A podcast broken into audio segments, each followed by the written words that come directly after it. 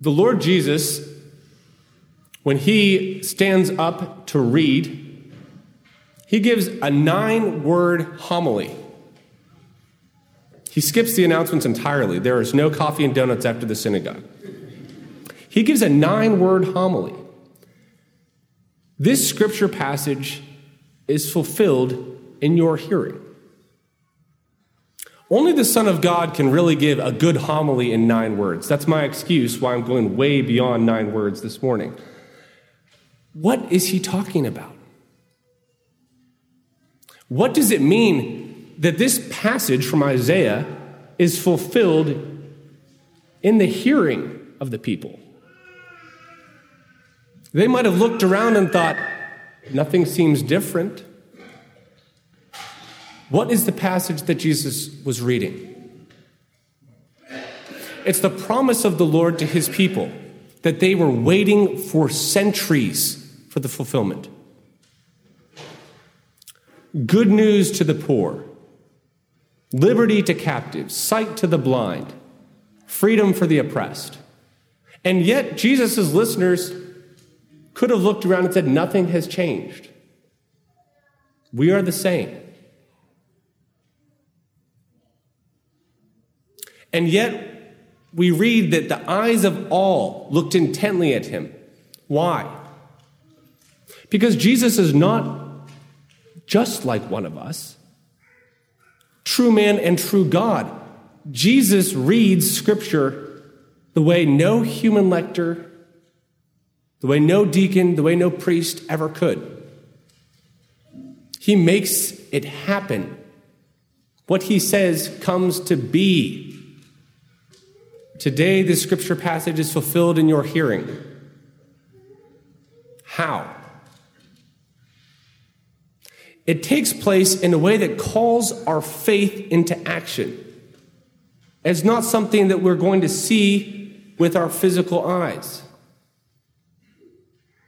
So, how is this going to happen? St. Luke tells us that his gospel is so that we can realize the certainty of the teaching we have received.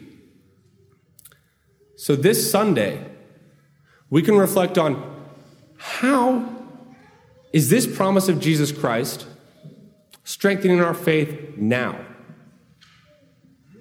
Are we moving forwards in faith? Are we standing still? If we're not moving forward, we're always moving backward.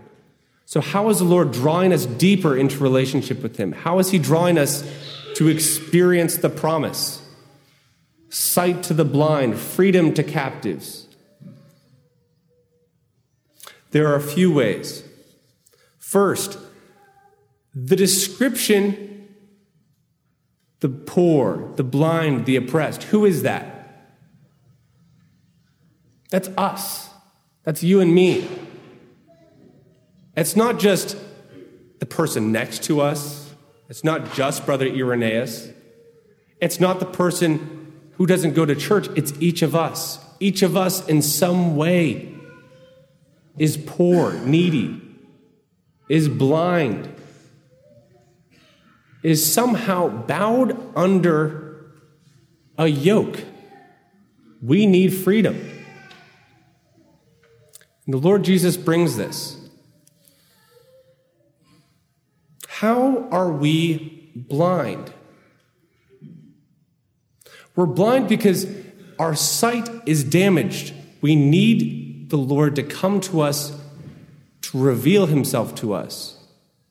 If the listeners in the synagogue turned and looked at each other, nothing would have changed, nothing would be different. Faith changes our sight, it purifies our vision so that we can see dimly God, but we can begin to see ourselves truly as we are. We begin to see with Jesus Christ.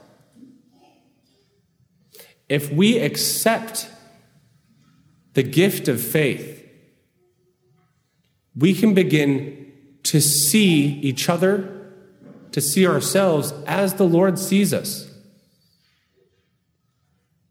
We might be lowly, but we are beloved. We might be weak, but in Christ we are strong.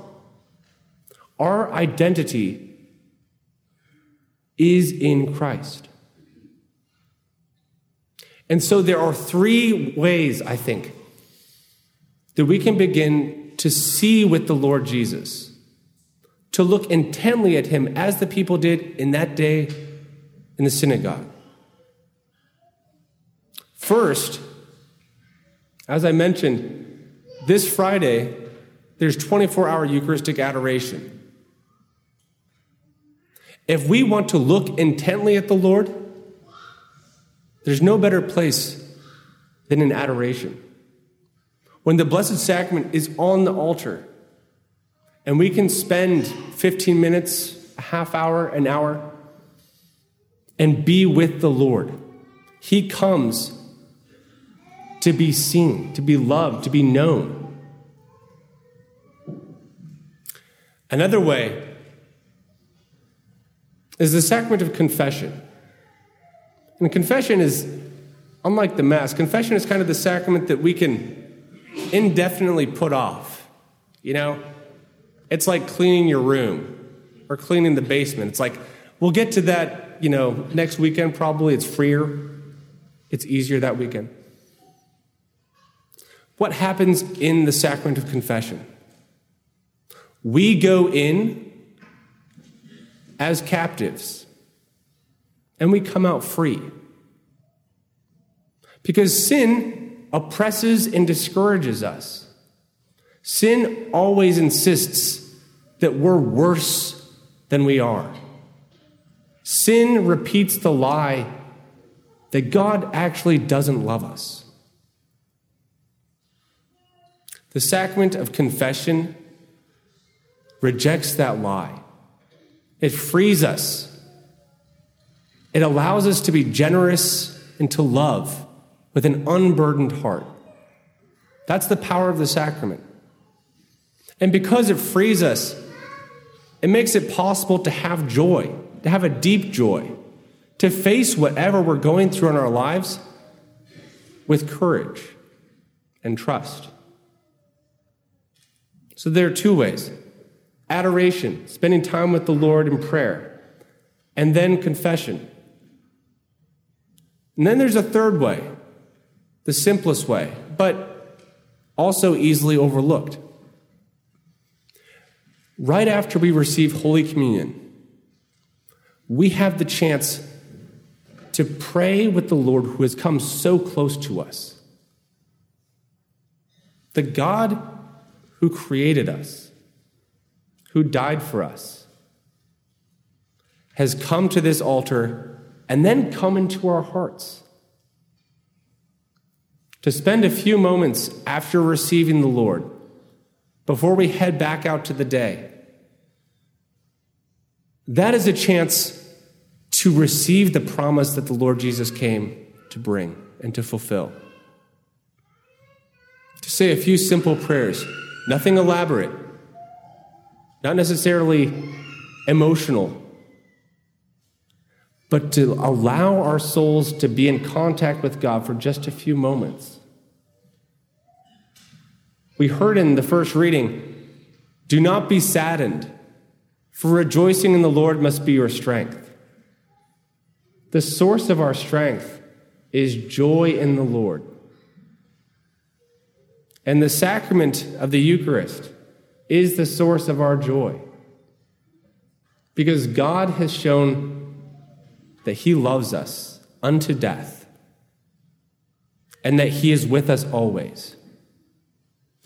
Adoration, confession, and then simple prayers after receiving the Lord. The Lord has drawn close to us. Us who are poor, blind, and in some way captives, God comes to us. How will we respond?